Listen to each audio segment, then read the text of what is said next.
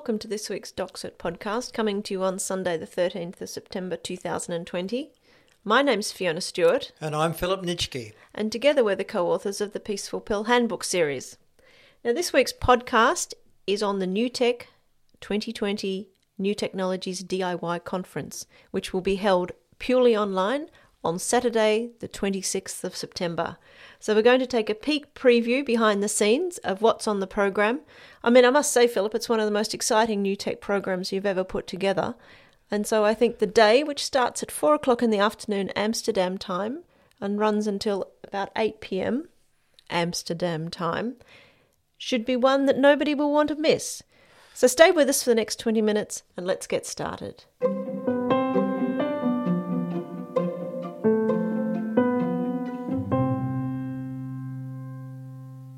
So, Philip, before we get stuck into the program of this, this year's New Tech 2020 conference, what actually is New Tech and how did it come about? Uh, New Tech's interesting organisation. I, I, was actually involved in the very uh, the, in the very first meeting. It was a really a group of people back in a long time ago, back in 1998. Would you believe? When I first came over to the US and talked to John Hofsess, who was a Canadian, he's now he's now dead, but he was a Canadian who was interested in do-it-yourself means to help people die at the time of their choosing, as we were, as I was. And he suggested we have a bit of a talk about whether there were ways we could work out better ways we could help people and what new technologies were available. And it was at that meeting in uh, in Victoria, British Columbia, the idea first came up what about forming a group of people who had knowledge, had scientific or technological expertise, have a gathering, regular gathering, so that we could discuss ways in which new technologies would perhaps change the face or the means or the methods that people could use to have a peaceful death. And that's what the idea came from. Since that time, 20 years, we've had these meetings, usually every couple of years, which people have come together and we've talked about what possible new methods there are. I mean, because that's quite interesting. It seems the right to die movement is divided into those who see the answer as, well, legal and therefore pharmacological or technological. Yeah, I think legal is not doesn't necessarily uh, limit it to pharmacological. No, I not mean, at all. Uh, legal simply means that you're going to effectively let the state decide the means of which the uh, method a person dies is decided, whereas DIY strategies such as exit employs are really looking at ways that the individual can control the whole process themselves. So, certainly, some of the strategies, in fact, many of the strategies that uh, New Tech has looked at is whether or not there are pharmacological solutions people can access themselves and use themselves without having to have any other medical expert involved. So, the, the non medical approach, I suppose, is really what New Tech tends to, tends to focus its interest in. And the DIY approach, that's the other guiding principle of New Tech, isn't it? Yeah, very much so. It's a DIY organisation that looks at new technologies because we accept the fact that new technologies have changed the face of just about every human endeavour in the last 20 years. So, why haven't new technologies had a significant impact on the strategies and means and methods available for those who want to end their own lives? And that's what New Tech looks at.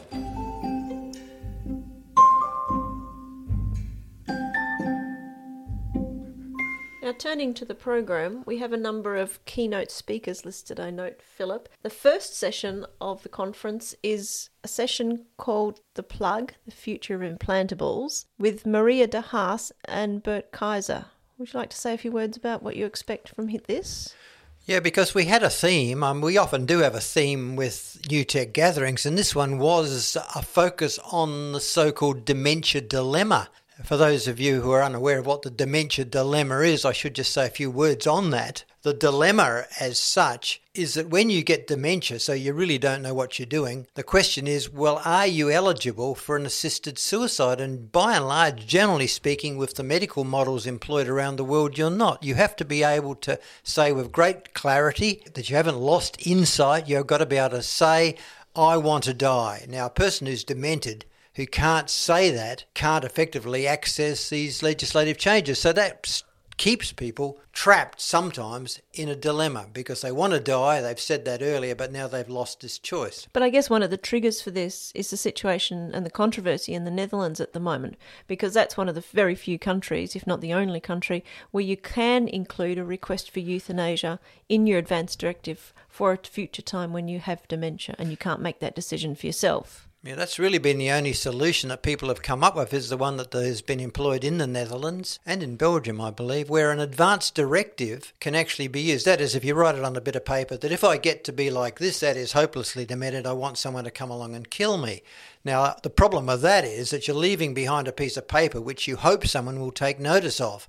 Now, you may be able to legally take notice of that in the Netherlands, but there aren't that many doctors that are very keen on it because and I think I can understand that myself. Going along and seeing someone who says, please help me die is one thing. But going along and looking at someone who's lying there and doesn't know what day it is, and then looking at a bit of paper that may have been written 10 years ago and saying, oh, this bit of paper says I should kill them, I don't feel comfortable with that, and many doctors don't. And that's what we call the dementia dilemma. So, for this first session, we actually have two duchies. Maria de Haas is, I mean, I guess our words, she's a design communications specialist, but she's also, via her work, a euthanasia futurist. Yeah, she's come up. With, she's come up with an idea which I think is fascinating, which is that it's a hypothetical idea. yes, she's come up with an idea. The idea that there may be a technological solution, so not just a legal solution to by, the dementia dilemma. To the dementia dilemma. By legal solution, I mean that is write down on a piece of paper and have a piece of law in place which gives some substance to that advanced directive. That's the legal solution. The technological solution, which has been proposed by Maria, involves the concept of the plug, and she'll be talking about her idea of the plug in conversation with Bert Keizer, the very eminent Dutch philosopher physician who's had an, a lot of experience with helping people to die and knows the interface between people wanting to die and dementia very well indeed.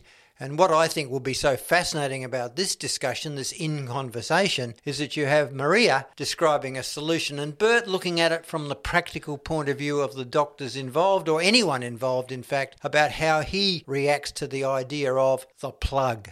But what is the plug, Philip? Well, the idea is a technological solution, as we've said, but what it really is is an implantable switch. Now, you can understand perhaps this idea that if you could have something tiny put into your body, which you have to make sure doesn't switch off and kill you. So it's a switch that would end your life, say perhaps a cardiac switch that's implanted in your body, which you would have to tell not to activate. So when you lose the ability to know what you have to do, so you can't switch the switch off, the switch works and you die. So it's a way of putting that decision making about whether or not your life is ended when you become demented back onto a piece of technology which is only activated when you become sufficiently demented that you can't avoid that step. In other words, when you become so demented, you will die. And it won't matter whether you've got a piece of paper, an advance directive, or a convenient, concerned doctor around, you will die when you don't know how to stop the switch from functioning. So, are you saying this is one way of alleviating the responsibility of doctors to determine when a person with dementia is demented enough that they want to die or should die? Yes, it certainly does that. It takes that process away from another person, be it a doctor or someone else, to say, Well, I think they're suffering, even though they don't have the ability to tell me, and puts it back onto a piece of technology that works out and has been preset to activate when you simply cannot understand what it is that you're doing in this world. Interesting concept. Interesting discussion coming up.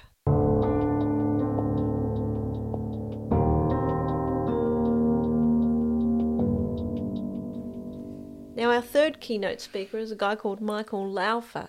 He bills himself as a biohacker and an anarchist. He's founder of the Four Thieves Vinegar Collective. What's his background, Philip? Why well, have you invited him, I guess is what I'm asking. Well, he's got quite a reputation. He's a person that knows what he's talking about. He's got a background in mathematics, specifically ways technologies can be used at democratizing people's access to various forms of medical care. And I think it's fascinating the work that he's done. He's looked at ways, for example, to make sure that there isn't some impediment on people of the world getting access to important medication they might need. Like what? Uh, access drugs that can have a particularly particularly important role, access to naloxone for people that have had overdoses in opiates, ways in which that can be distributed in an equitable way. Has he biohacked anything in particular? The adrenaline pen, the EpiPencil? The, the control of the adrenaline pen which gives people the ability to give themselves an emergency injection of adrenaline. If Now, why would anyone want to biohack that adrenaline pen that you see it's omnipresent? You see it everywhere. Schools have supplies of it. Well, it needs to be biohacked because the owners that control the patents for the development of these uh, this uh, piece of equipment have pushed the price up to the point where many people who certainly would benefit from access to a, a biopen can't afford it. And so the idea of working out ways that people can create their own biopen makes a lot of sense. Something I would have I'm totally supportive of. Now, from my background reading, I understand Michael has actually taken things one step further, and he's he's had an implant, a technological plug sort of implant. The that's one of the reasons why we were very keen for him to speak at this gathering because the plug is going to be an implantable device. So we want to know whether or not such a device when it's developed if it's developed work out ways in which it would work and then whether or not it can be miniaturized to such a point that it can be implanted. And michael's got some experience in implantables. He's had an implantable device himself. In fact he's been the recipient of an implantable device to see how these processes might work Now uh, his his implant is is a file server, so he can it's got Wi-Fi capabilities. He can he can pick it, log into Wi-Fi networks, and he can also store data on it in a way that doesn't go off at metal detectors and airports, and is a secure storage means. Yeah, I think it's very early days in the question about implantable data storage devices. The idea of bits of technology, though, facilitating the human in ways, various ways, is a concept which is constantly coming up and looking at ways that the human body might be changed, improved perhaps by pieces of implantable technology. The plug concept is saying that it can also be used, an implantable device can be used perhaps as a way of facilitating an assisted death. So the idea of getting Michael to talk is first of all to give us an overview on where implantables uh, might be taking us and whether or not that particular concept can be usefully employed in the way that Maria has in mind.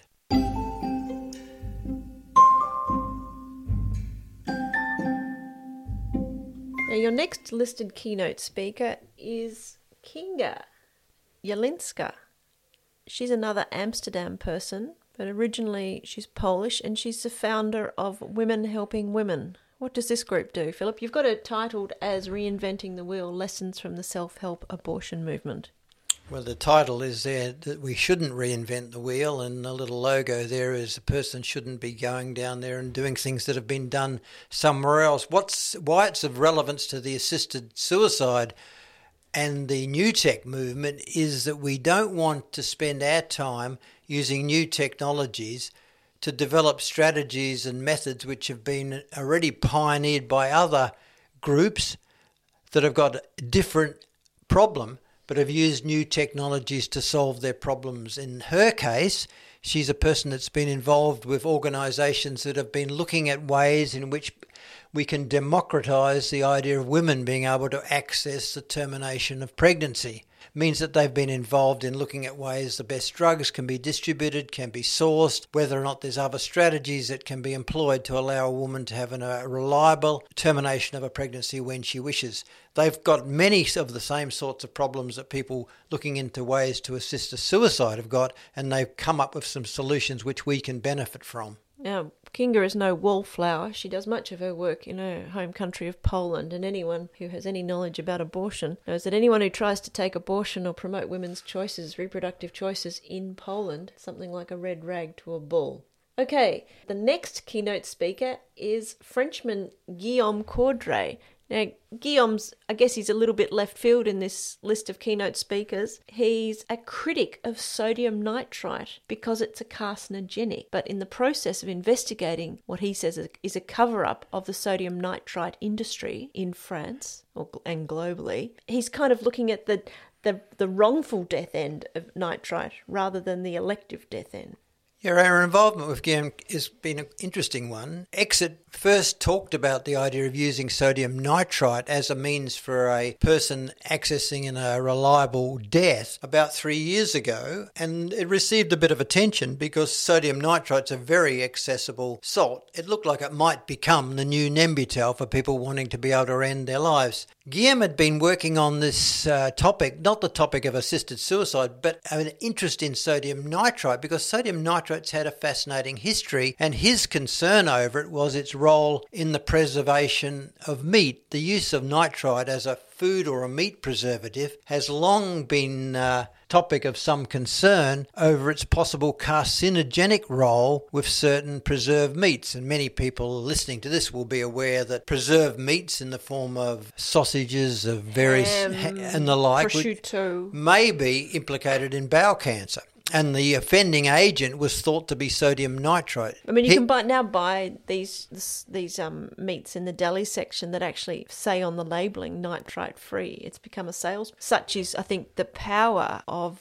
Guillaume's research work. Well, he, he's been up against some powerful in, uh, sources within the meat preservation industry who are very keen to leave nitrate in place because it's a very cheap way. Nitrite or trite. Nitrite is a very cheap way of preserving meat. He was suggesting that they've been covering up the actual cancer producing role of this substance, and he's done a lot of work on nitrite over the years. And then he heard about this fascinating new use of this substance. That is, not only does it give you cancer, but it can actually help you die. He made contact. We've had a chance to talk in the last year or so, and now he can give a very, I think, fascinating overview of this important and uh, interesting chemical sodium nitrite, including some of its most recent innovative uses as a suicide agent.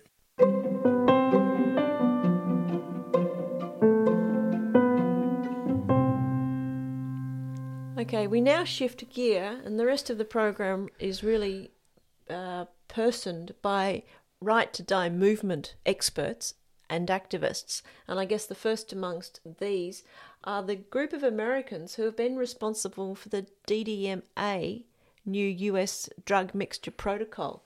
And we're talk- you're talking in particular um, in, about Lonny Sh- Shavelson.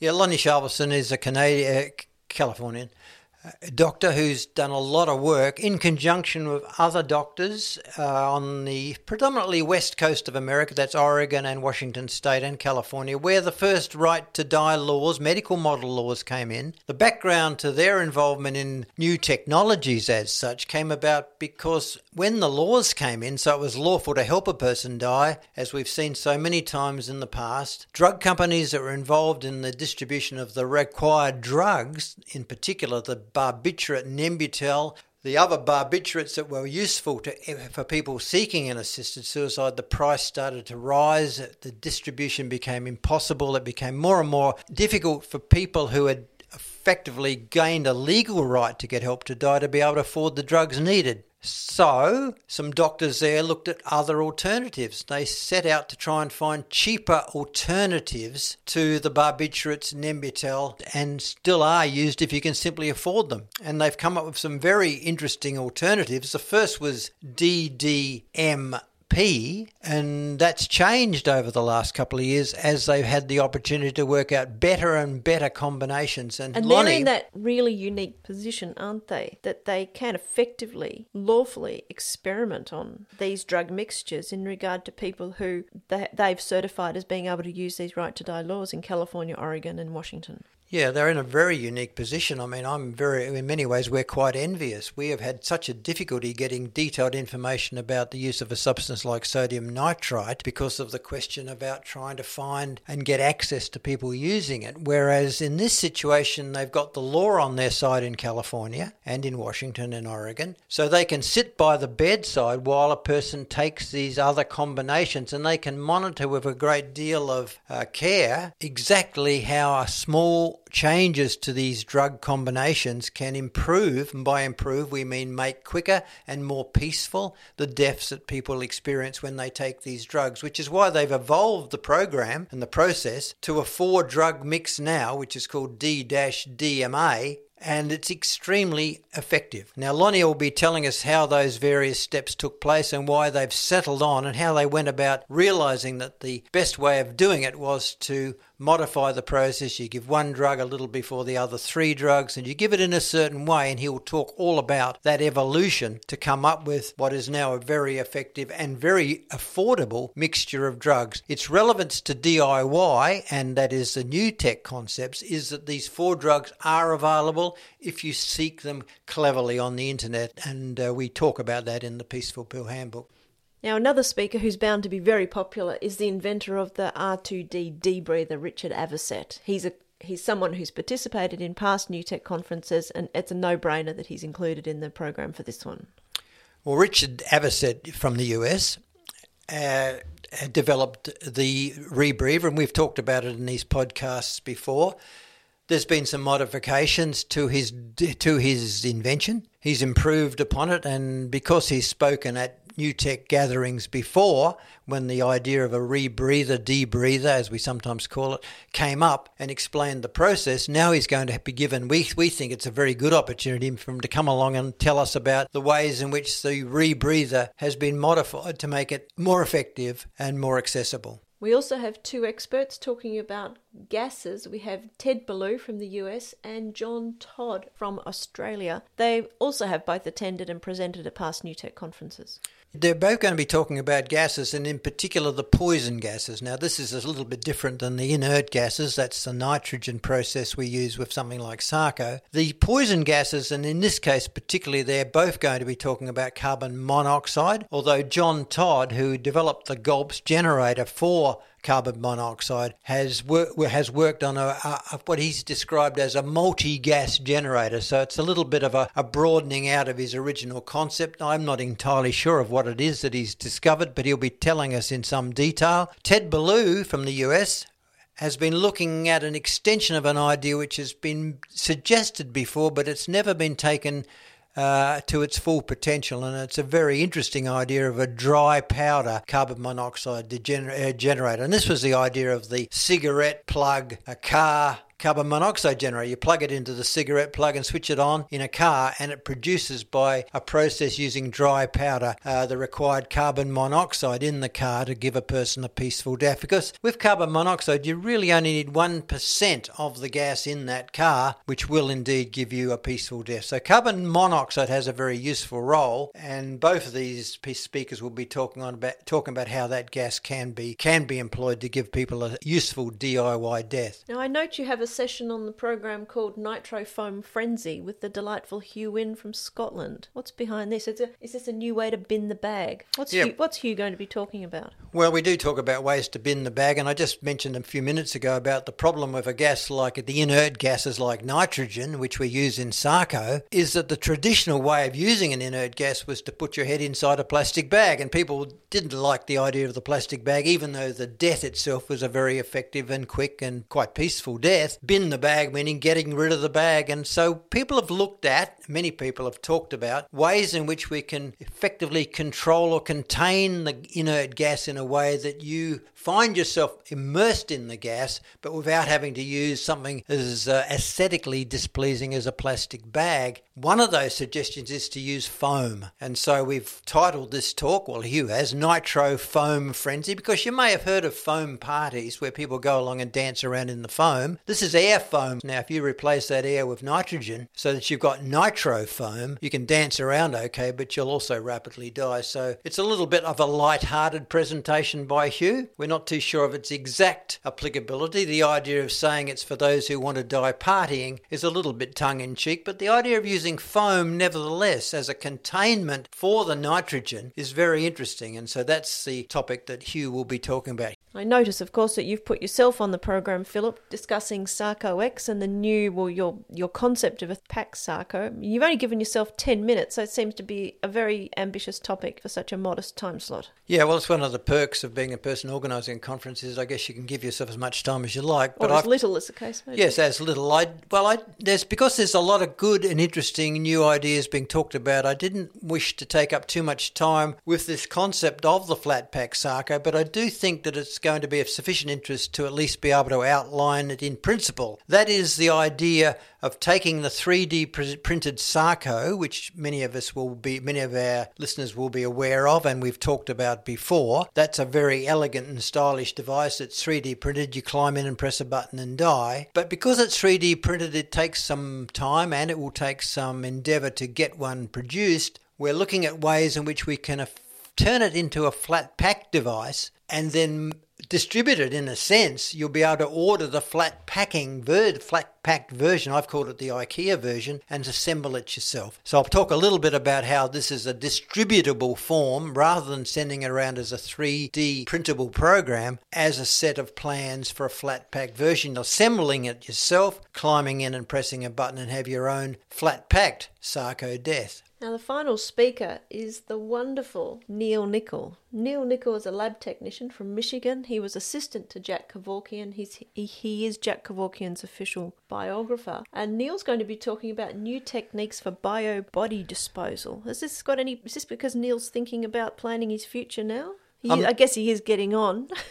Well, he talked. He made contact and said that this was a topic that he had been spending some time looking into, and it is a fascinating topic which New Tech hasn't spent as much time on as it possibly should have in the past. It's ways looking at body disposal, environmentally friendly ways, consuming fossil fuels. So all sorts of things are taking place in the area: funeral disposal, body this disposal. is a good. This is a good example of the use of technology for, I guess, an old problem, isn't it? The new use of technology. Yeah, this, and and it's something that's is, is overdue. And what Neal has offered to do and is keen on doing is give us a summary of some of these new strategies.